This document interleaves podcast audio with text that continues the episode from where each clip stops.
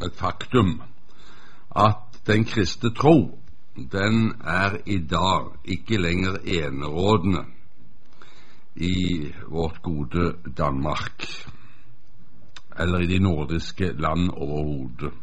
For i løbet af, jeg tror man kan si, en generation, bare siden jeg var gutt, så har forholdene ændret sig totalt.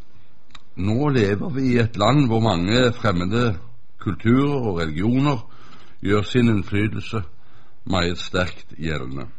Fremmede religioner driver til og med mission herhjemme, og man gør demokratisk krav på likestilling med den kristne tro. Disse forholdene kalder på vår opmærksomhed og til bevidstgjøring på den kristne tro.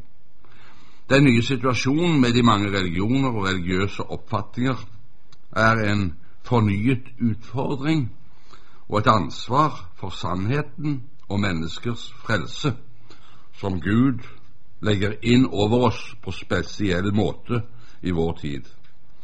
Før måtte vi faktisk ut i verden for at nå de fremmede religioner med evangeliet, men nu har Gud også sendt de fremmede hjem til os.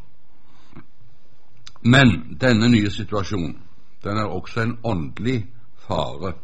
Den fører ofte til at bevidstheten om den kristne tros sandhed brytes ned både hos lek og lærd, og så ender det ofte med religionsblanderi og falsk religiøsitet. De kristne ordene, vet vi, beholdes gjerne, men indholdet i ordene blir forandret. Bibelen blir hos mange i dag ofte sett på som en religiøs bok. Det er også noe som er kommet faktisk inn veldig sterkt i den siste generasjonen, allmenn. Ved siden av andre religiøse bøker så er Skriften også en sådan religiøs bok. Og den gir, den gir på en måte et bilde av Gud og sannheten, mens andre religioner gir andre bilder av den ene og samme Gud, den ene og samme sannhet, sier man. Det ene behøver ikke være så meget bedre enn det andet. Et ord som avgudstyrkelse er så å si forsvunnet. Ja, det er vel forsvunnet ut av vokabularet, ut av språket vårt. Det brukes til nød om den mer primitive religiøsitet i svært gammel tid. Om dette forhold taler Guds ord, den hellige skrift, alvorlig, fra første til sidste blad, og det angår oss til, som kristne til alle tider. Apostel Paulus, han sier med, med henvisning til menneskeslektens historie fra Det Gamle Testamentet, at mennesket fra første stund har byttet Guds herlighet og sannhet bort mot avguder og løgn, og dyrket skapningen i stedet for skaperen, som han sier i Romerne en, treogtyve til femogtyve. Det var den falske gudstyrkelse og avgudstyrkelsen alle Herrens profeter uten unntak kjempet mot gjennom hele Israels historie i gammel tid. Avgudene som man tilba, hadde på overflaten noe guddommelig og oversanselig og tiltrekkende ved seg. Vi husker Moses, han fikk Guds bud direkte, og det første og grunnleggende bud som alle de andre budene bygget på, det lød jo som så: du skal ikke ha andre guder enn meg, du skal ikke tilbe dem, ikke tjene dem, for jeg, Herren din Gud, er en nidkjær Gud som hjemsøker fedres misgjerninger på barn inntil tredje og fjerde ledd, på dem som hater meg, og som gjør miskunnhet mot tusen ledd, mot dem som elsker meg og holder mine bud.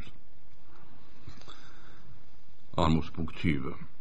Her er altså ikke noe mellomstandpunkt eller kompromiss, for Gud er en nidkjær Gud som verner om sin herlighet og ære.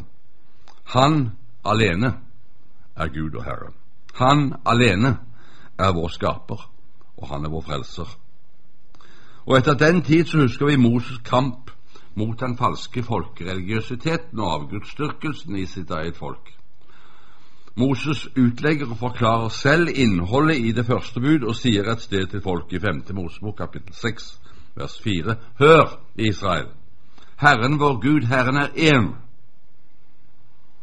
og du skal elske Herren din Gud av alt ditt hjerte, all din sjel, av all din makt. Disse ord jeg byder deg i dag skal du gjemme i ditt hjerte. Eller vi husker profeten Elias på Karmelfjell. Han sa til det religiøse folket: Hvor lenge vil dere halte til begge sider? Dersom Herren er Gud, så følg ham, og dersom Baal er Gud, så følg ham. Første kongebok atten. Her var ingen mellomvei mellom sannhet og løgn.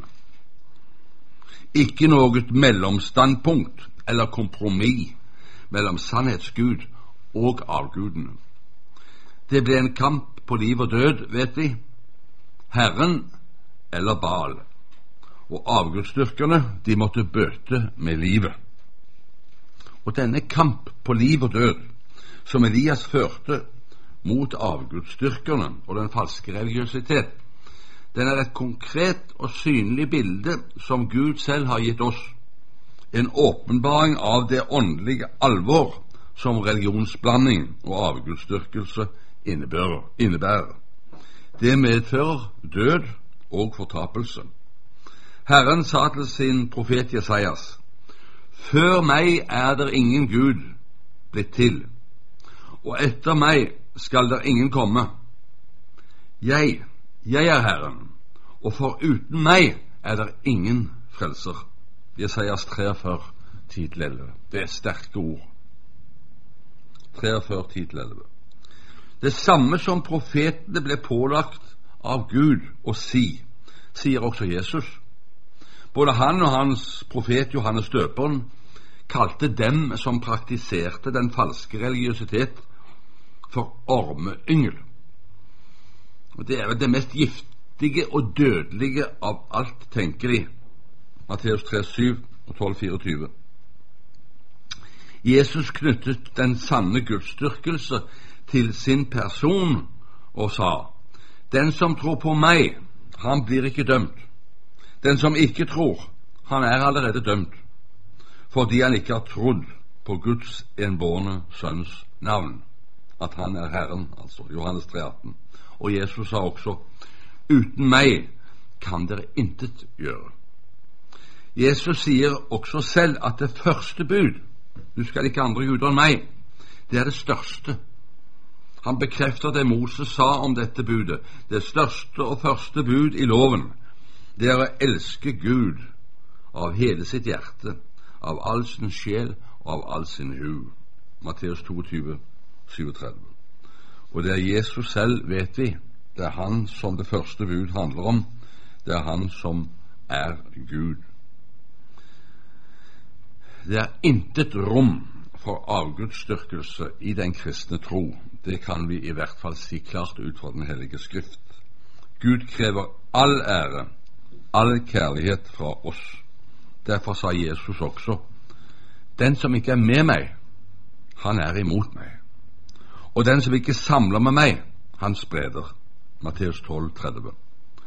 Og om dem som førte falsk religiøs lære om Gud, sa han: Den som forfører en av disse små som tror på meg, for ham var det bedre at det ble hengt en kvernsten om hans hals, og han var nedsenket på havets dyp. Matteus atten, seks. Ja, alvorligere enn dette kan det vel ikke sies. Her er ingen mellom deg. Her er ingen delt sannhet. Det er enten sannhetsgud, ham som har åpenbart seg, eller så er det avgudene. Det vil si menneskets egenproduserte guder. Og således taler også alle Jesu apostler. De advarte også om falsk religiøsitet og avgudsdyrkelse i den kristne menighet. For avgudsdyrkelse og falsk religiøsitet ødelegger Guds menighet. Det er bemærkelsesverdig at apostelen Johannes, som skriver sitt brev til men, en kristen menighet, han avslutter med å si: Siste han sier er: Mine barn, vokt dere for avgudene, sier han. Første Johannes fem, enogtyve. Og apostelen Paulus sier til menigheten i Korint: derfor, mine elskede, fly fra avgudstyrkelsen. Første Kor ti, fjorten. Og om vårt forhold til avgudstyrkerne sier han: hva samfunn har lys med mørke? Legg merke til den sammenstilling som er akkurat det samme som Jesus bruker, for eksempel i Johannes evangeliet. Og han sier: hva samklang er der mellom Kristus og avgudene? Hva enighet er det mellom Guds tempel og avguder? Vi er jo den levende Guds tempel. Gå ut fra dem, skill dere fra dem, sier Herren, så skal jeg ta imot dere. Andre Kor seks, fjorten, seksten og sytten. I våre dager så er spørsmålet om falsk religiøsitet og avgudsdyrkelse kanskje mer påtrengende enn noen gang tidligere. For neppe siden kristendommen kom til vårt land, har presset og truslene fra den falske gudsdyrkelse, avguderi og hedenskap vært større. Og det er da en åndelig sannhet, for den er både farligere og mer maktfull enn i tidligere tider, fordi den er så godt kamuflert og virker så tiltrekkende i sin emballasje. I løpet av en liten generasjon er det skjedd gjennomgripende forandringer i vårt folks åndelige situasjon her i Norden. Både alle de tre nordiske land, Danmark, var for bare en liten generasjon siden, kan vi si, et skrøpelig, men likevel sterk og entydig kristen nasjon i skoleverk, kirkeliv og samfunnsliv.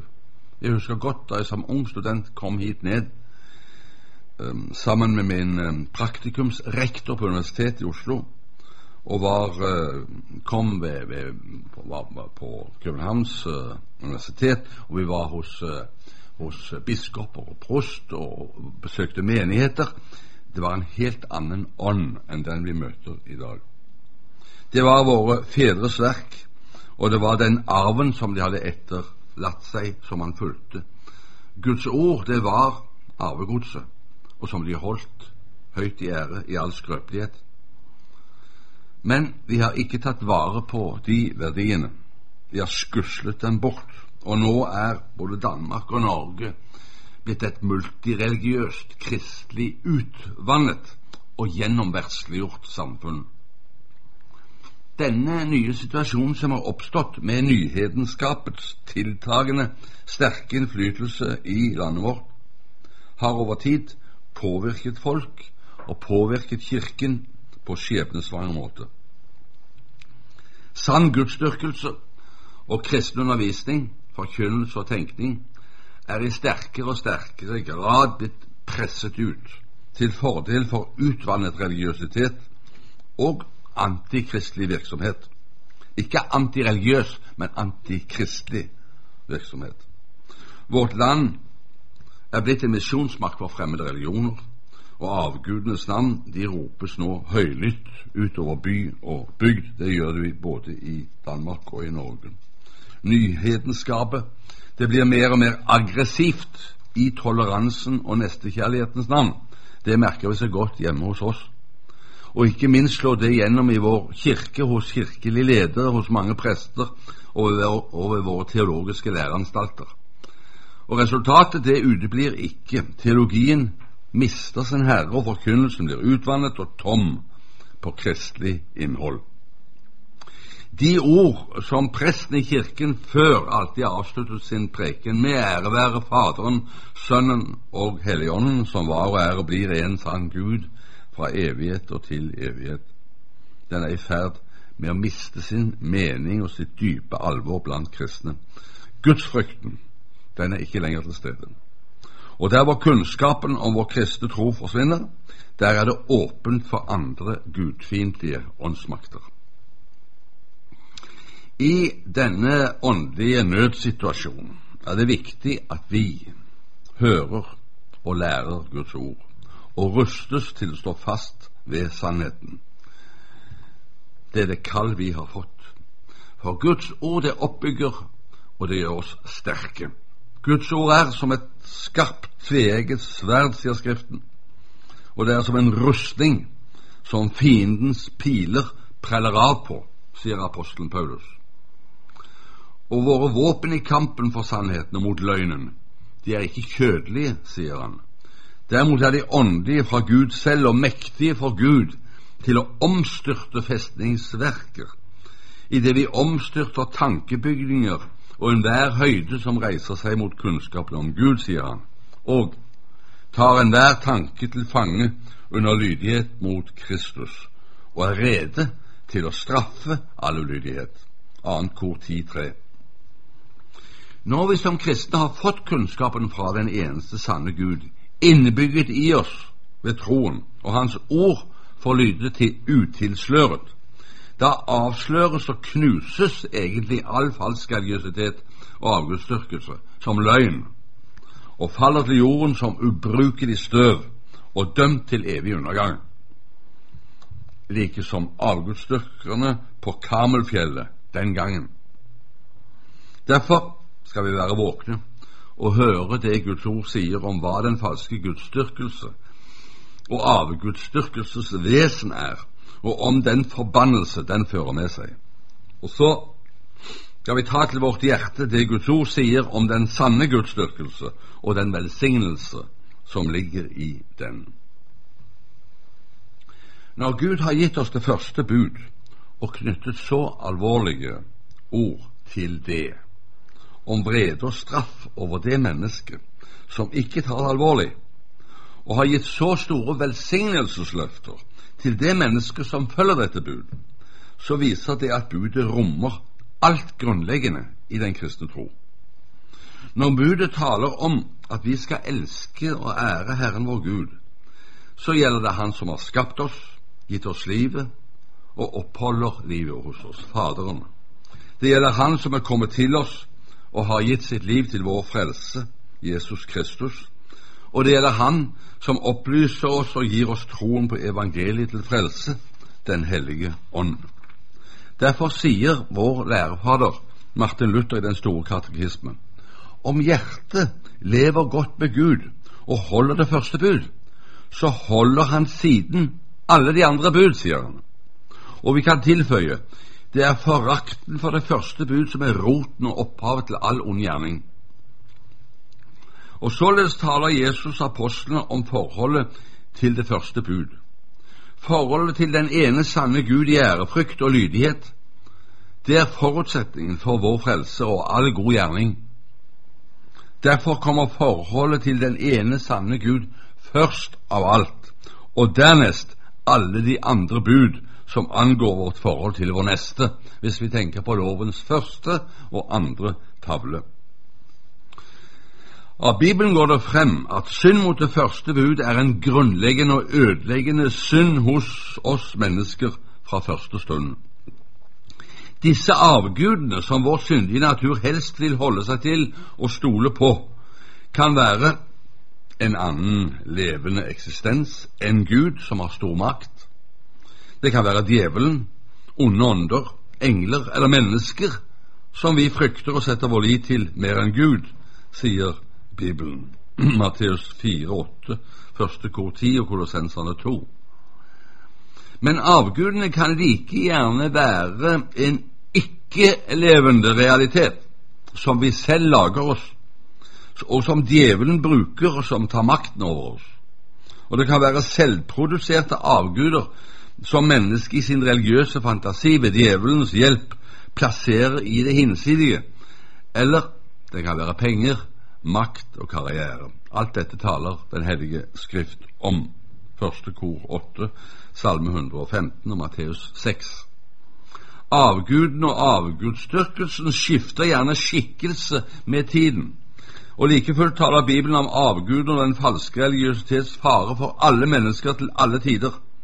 Og vi vet i lys av Guds ord, ja vi, vi kan se det, at i vår tid er synden mot det første bud voldsom og faretruende for land og folk, om vi bare opplyste øynene fra Guds ord så vi kan se dem. Den vanlige oppfatningen i dag synes å være at avgudsdyrkelsen den hører helst fortiden til. Avgudsdyrkelse, ja, det er noget vi finder i den i det antikke hedenskab med sine mange guder og i naturreligioner, det vi kaldte primitive religioner tidligere. I toleransens navn forbyr man nærmest at tale om avgudsdyrkelse i de store fremmede religioner, for eksempel i islam eller hinduismen, fordi man mener det ligger noget nedværdigende i en sådan udtalelse. Der ligger en værdibedømmelse nedover i dem. I stedet kan man høre, og til og med fra kristne ledere, at vi egentlig tilber den ene og samme Gud, men at vi bare opfatter ham forskelligt. Vi har et forskelligt billede af ham, siger de. Men som kristne har vi Jesus Kristus nærmest i tillegg, og som den afgørende forskel. Man kan også høre af teologiske lærere at menneskelige religiøse opfatninger og religiøse skrifter er udtryk for et ufuldkomment billede af den samme Gud som vi som kristne har. Men som kristne tror vi at Bibelen selv giver et godt udtryk for hvorledes denne Gud er. Dette her har jeg taget ret ud af en En, en rundspørring av fem teologiske lærere i en kristelig avis i Norge, hvor hele, skal vi si, grunntonen hos alle sammen var dette, med dette bildet, dette ufullkomne bildet, og at kristendommen på en måte har noe i tillegg som de andre ikke har, og som gjør den, uh, gjør den spesiell. Og legg merke til, det var et direkte sitat, og jeg sier her at som kristne tror vi at Bibelen gir et godt uttrykk for hvorledes denne Gud er, i modsætning til fremmede religioner, som nok har et indtryk af Gud, men det er ikke så godt som vårt. Altså en slags gradering. Altså disse uklare og direkte villedende svar på et så afgørende kristisk spørgsmål, det siger noget om tiden, om hvor vi står åndeligt talt i dag. Og tale om at kristne, muslimer, hinduer, nyreligiøsiteten og eventuelt andre hedenske religioner henvender sig til den samme Gud. Det er Guds bespottelse. For denne tale forkludrer at uden troen på Jesus Kristus som Gud og verdens frelser er det tale om avgudsdyrkelse. Og det betyder ifølge Bibelen henvendelse til en helt anden entitet, en helt anden fremmed og ond åndsmagt.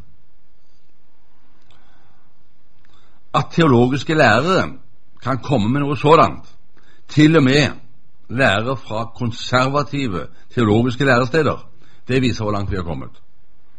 Og det antyder noget om hvordan den teologiske undervisningen er ved de fakulteter. En sådan tale tilslører åbenbaringens nødvendighed og avgudenes grelle åndelige realitet.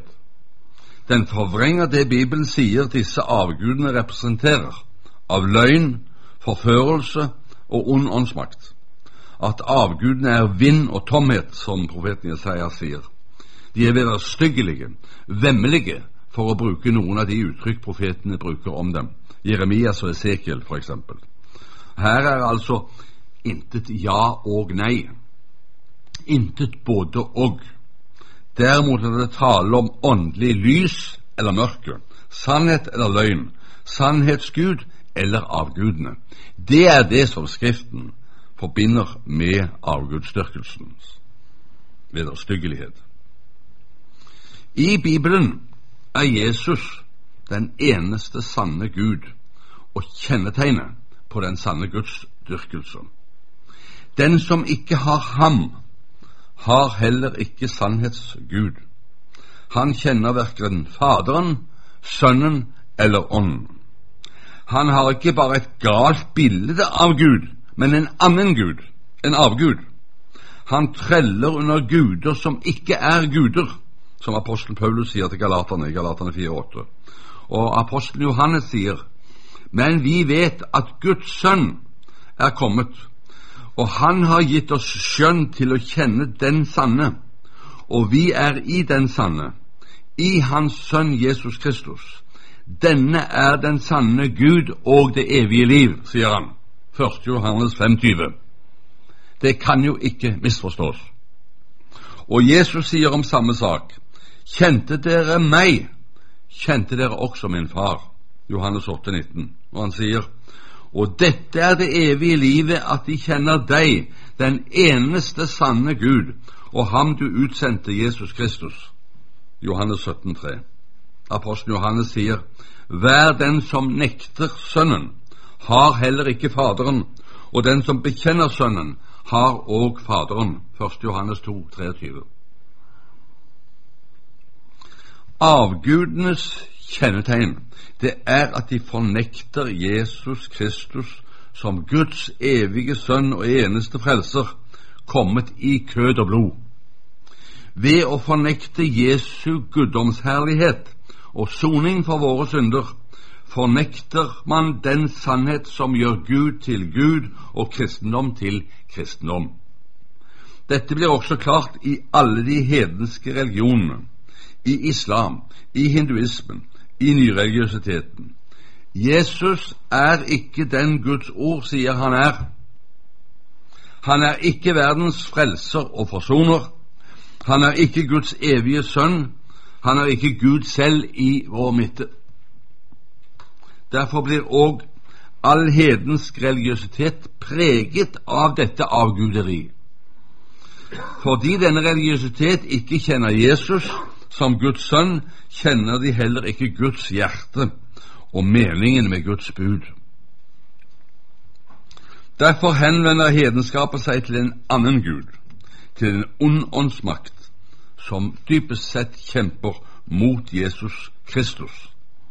Det gjelder også for islam, selvfølgelig, selv om Jesus Kristus er nevnt i Koranen. Her er det ikke spørsmål om å nevne et navn, det er spørsmål om hva innholdet i ordene betyr. Og derfor er hedenskap i trelldom og åndelig mørke til undergang.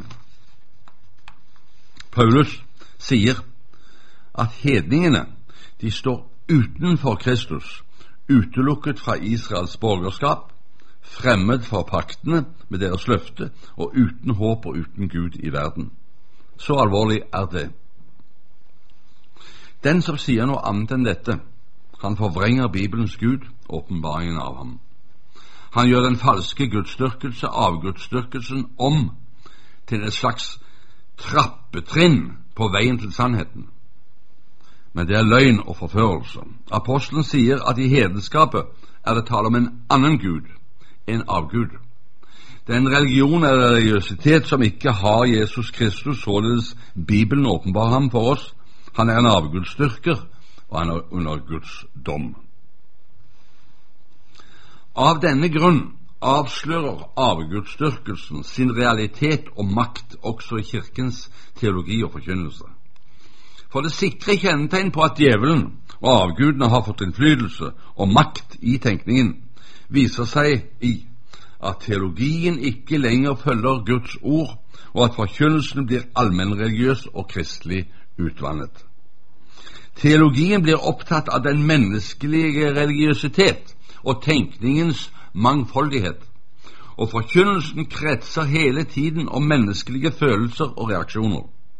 Men kraften fra den levende Gud i hans lov og evangelium, det uteblir.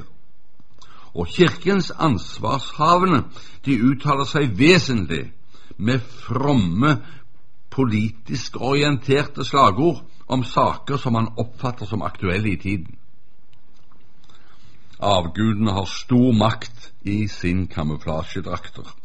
Guds ord sier avgudene er virkelige, at de er reelle åndsmakter, onde ånder som tar makten over et menneske og kjemper mot det Guds ord sier, og at Jesus Kristus skal bli herre i livet vårt. Avgudsdyrkelsen er derfor et åndelig spørsmål. Avgudene fornekter Guds tale om syndens alvor, om Jesu guddomsherlighet og hans soningsdød på korset, og de gjør det godt kamuflert med fine ord, med mange tilsynelatende fromme miner. Derfor er kampen mot avguden en kamp på liv og død, mot mørkets makt, så var Jesus kan fri oss fra, som apostelen Paulus sier, en kamp mot mørkets makt, Kolossenserne en tretten. Han sier at vi ikke har kamp mot kjød og blod, nei, men mot makter og myndigheter, mot verdens herrer i dette mørke, mot ondskapets ånde her i himmelrommet. Efeserne seks tolv. Den farligste og mest kamuflerte av alle levende avguder, og som er all avgudstyrkelses far, det er djevelen, sier den hellige skrift. Han fristet også Jesus, vet vi, Matteus fire. Han er en morder og løgnens far, sier Jesus om ham, Johannes åtte førtifire. Han kler seg i en engelskikkelse og lar løgnen fremstå som sannhet, sier apostelen Paulus, andre Korinther elleve fjorten. Og vi vet med hvilke fine ord djevelen kom til Jesus og fristet ham. Derfor er han forførerisk og en vedvarende trussel mot den kristne menighet. Han er føreren av ondskapens ånde her og forsøker å ødelegge Jesu Kristi frelsesverk og vår tillit til det. Og han arbeider gjerne godt kamuflert på det åndelige plan. Særlig aktiv er djevelen i det å så tvil og opprør mot det første bud, den eneste sanne Gud og evangeliet. Og til det bruker han alle midler. Han skjuler seg ofte i en eller annen fremmed skikkelse som sår tvil om Guds ord, liksom han gjorde det i paradiset første gangen. Eller djevelen skjuler seg i en bestemt tilsynelatende åndelig og fromt menneske. Det skjer meget ofte, men som er svikefull når det gjelder Jesu Kristi herlighet, liksom han brukte Judas den gang. Helst og mest skjuler han seg i alle slags surrogatguder som han bruker for å ødelegge vårt åndelige liv og ta fra oss troen. Han utnytter og forsterker våre laster. Han forsterker vårt eget ego, imponerer oss med andre menneskers falske religiøsitet og åndelige ideer, og frister oss med popularitet og karriere og penger. Og dette på bekostning av troskap mot sannheten. Og dette djevelens arbeid og fristelse i oss, det gjør at disse avgudene, de får makt over oss. Tilsynelatende er avgudene ofte døde ting og uten åndelig liv, men i virkeligheten er de redskaper for en ond åndsmakt som djevelen står bak, og som kjemper mot Gud. Og dette djevelens arbeid, det fører til at mennesket blir fiendtlig innstilt til sannhetsgud og hans vilje. For avgudstyrkelsen som forvrenger sannheten virker mer synd. Den øker synden til forherdelse dersom mennesket ikke omvender seg.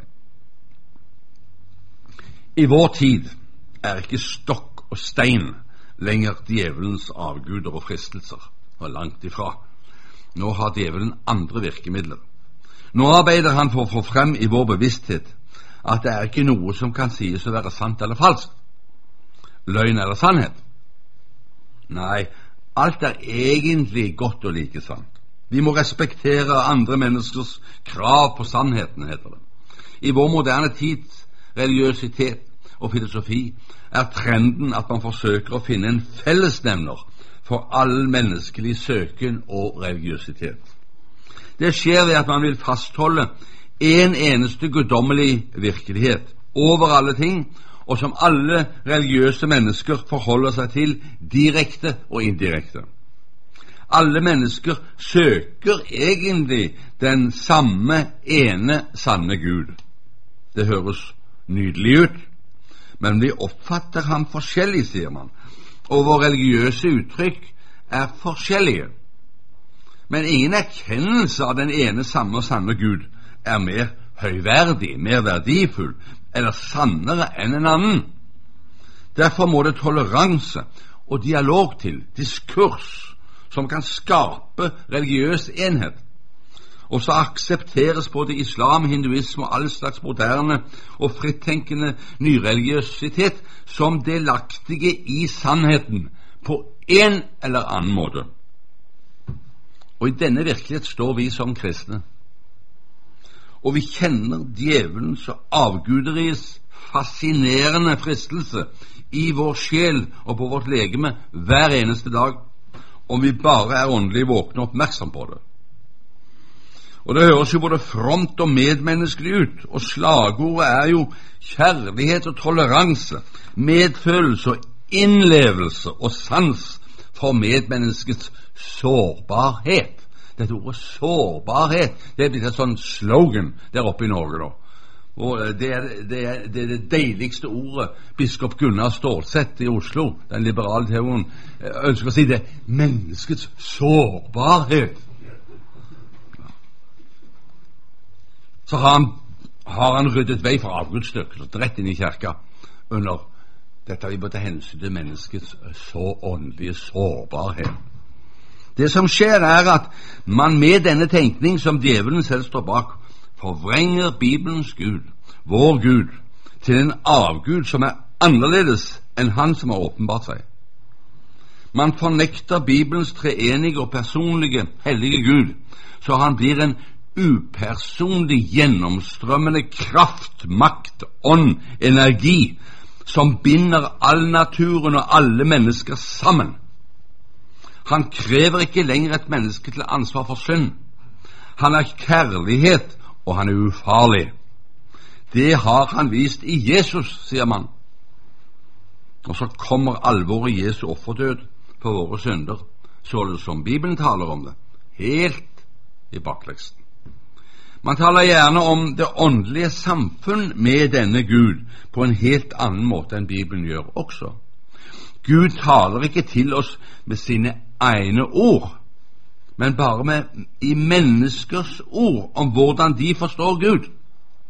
Det er ikke Guds ord vi hører i Den hellige skrift, men det er menneskers ord om hvordan de oppfatter og forstår Gud.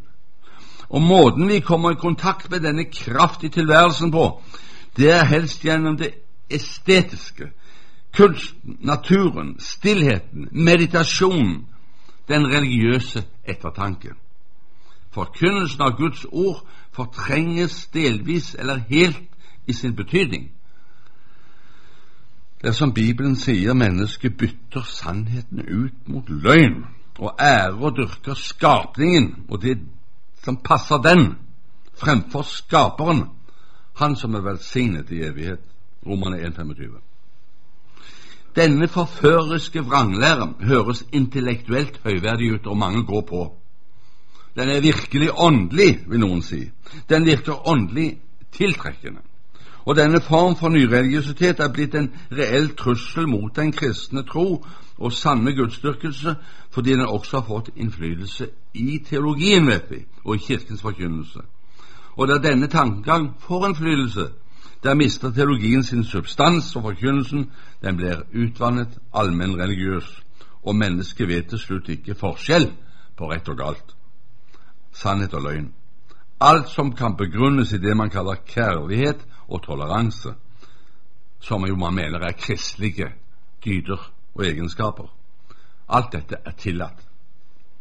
Når Gud har gitt oss det første budet, så er det fordi vi skal være oppmerksomme på den dødelige faren som ligger i religionsblanderi og avgudstyrkelsen. Det er uforenlig med en sann gudstyrkelse, sånn som Jesus har vist oss den. Den fører til åndelig død. Til slutt skal vi si litt om en annen avgud som djevelen bruker for å få makt over oss. Og det er det som Jesus uttrykkelig taler om og advarer mot. Det er mammon, heter, som man kaller den. Men mammon menes jo da ikke bare rede penger, men alt det som har verdi her i denne verden, og er av en sådan karakter at det kan omsettes i penger eller føre til posisjoner som har samme makt og innflytelse som penger. Det er mammon. Når mammon ifølge Jesus selv er en så stor avgud som kan holde et menneske nede i åndelig mørke og har så stor makt over oss som han sier, så er det av to grunner, vesentlig av to grunner. For det første, fordi mammon, sånn, sådan forstått, er en vanlig kamuflasje for den farligste av alle avguder, og som er alle avguders far, djevelen selv. Og dermed blir ikke mammon-avguden bare en alminnelig menneskelig last, kan man si, som liksom kan gå ut over andre mennesker. Men det blir en åndsmakt. Det blir en åndsmakt av dimensjoner som inntar plassen for den ene sanne Gud i et menneskeliv. Og så er avgudsdyrkelsen et faktum. Den andre grunnen til at Jesus spesielt nevner mammon som avgud, det er vår egen syndige natur. I vår natur er det et skjult begjær etter alt annet enn Gud og hans vilje og herredømme over oss. Paulus sier vår onde natur står med sitt begjær, ånden, Gud, imot, sier han. Galaterne fem sytten. Vår kirkes bekjennelse sier at vi er født inn i denne verden med begjær. Så alvorlig er dette begjær at Gud har gitt oss to hele bud som omhandler dette begjær, det niende og tiende, der det om, der, og der omtales det syndige begjær. Vi tåler etter vår syndige natur svært dårlig at vi ikke har mer enn det vi har. At andre har mer enn oss og større posisjoner og så videre, eller at de har noe som vi har lyst på. Og det gjelder ikke bare penger, men det gjelder mange andre ting også. Uansett hvor godt et menneske har det, så virker begjæret at det alltid er mer eller mindre misfornøyd og klager over det man ikke har, eller det man ikke kan få. Det får aldri nok, egentlig. Derfor er den makt som mammon representerer uhyrlig. For mammon kan jo, dersom vi får tak i den, skaffe oss det vi begjærer. Og der mammon ikke kan nås direkte i klingende mynt, der begjærer vi yndest hos andre mennesker, karriere og til og med fusk og fanteri for å oppnå det vi vil. Eller vi turer frem i selvsikkerhet, forfengelighet og æresyke som drivkrefter i livet. Så er disse ikke-levende og selvproduserte begjæringer blitt avgudsmakter i livet vårt, som djevelen bruker for å gjøre oss ufrie og holde oss fanget. Det kjenner vi noe til, noen hver av oss, og det gjelder ikke bare penger, det gjelder forhold til andre mennesker, det gjelder eh, popularitet, det gjelder karriere, det gjelder posisjon, og hva det nå måtte være. Og alt dette kan virke sånn på oss at vi blir ufri og holder oss fanget, så det blir en avgudsmakt i livet. Og så ødelegger avguden, mammon, kjærligheten til både Gud og mennesker. For denne avgud kan ikke forene seg sine interesser med omsorg for nesten. Det er umulig. Avguden mammon er de onde ånders verk. Og således kan avguden mammon også komme inn i Guds menighet og herje. Personer, stillinger, karriere, maktjag, forfengelighet og prestisje preger ofte livet i kirken i like høy grad som ellers i verden. Og så lider Guds menighet. Kjærligheten fordunster. Forkynnelsen av Guds hellige lov og evangeliet blegner, og vranglæren får spillerom. Mot alt dette djevelens verk som avgudsdyrkelsen og den falske religiøsitet representerer, står det første budet: du skal ikke andre guder enn meg. Under dette bud kalles vi til regnskap og til omvendelse. Det første budet henviser til Jesus Kristus. Det er han som skal all vår hu, hele vårt hjerte og hele vår sjel i kjærlighet og troskap. For han er vår frelser, han alene, ingen andre. Og han har for vår skyld og som eksempel for oss overvunnet avgudene og djevelen. Helt til slutt, så er det bare tilliten til evangeliet, ufortjent av Guds nåde, og samfunnet med Jesus som kan avvæpne djevelen og hindre at vi blir avgudstyrkere. Jesus har avslørt avgudenes ondskap og de onde ånder. Han har seiret over djevelen. Han har åpenbart oss hvilken velsignelse fra Gud det er å bli frigjort fra avgudenes trellekår og ha Gud alene som Herre. Det skjer når vi setter vår lit til ham, virkelig setter vår lit til ham alene. Når vi er rettferdiggjort ved troen og har fått syndenes forlatelse og den kristne frihet.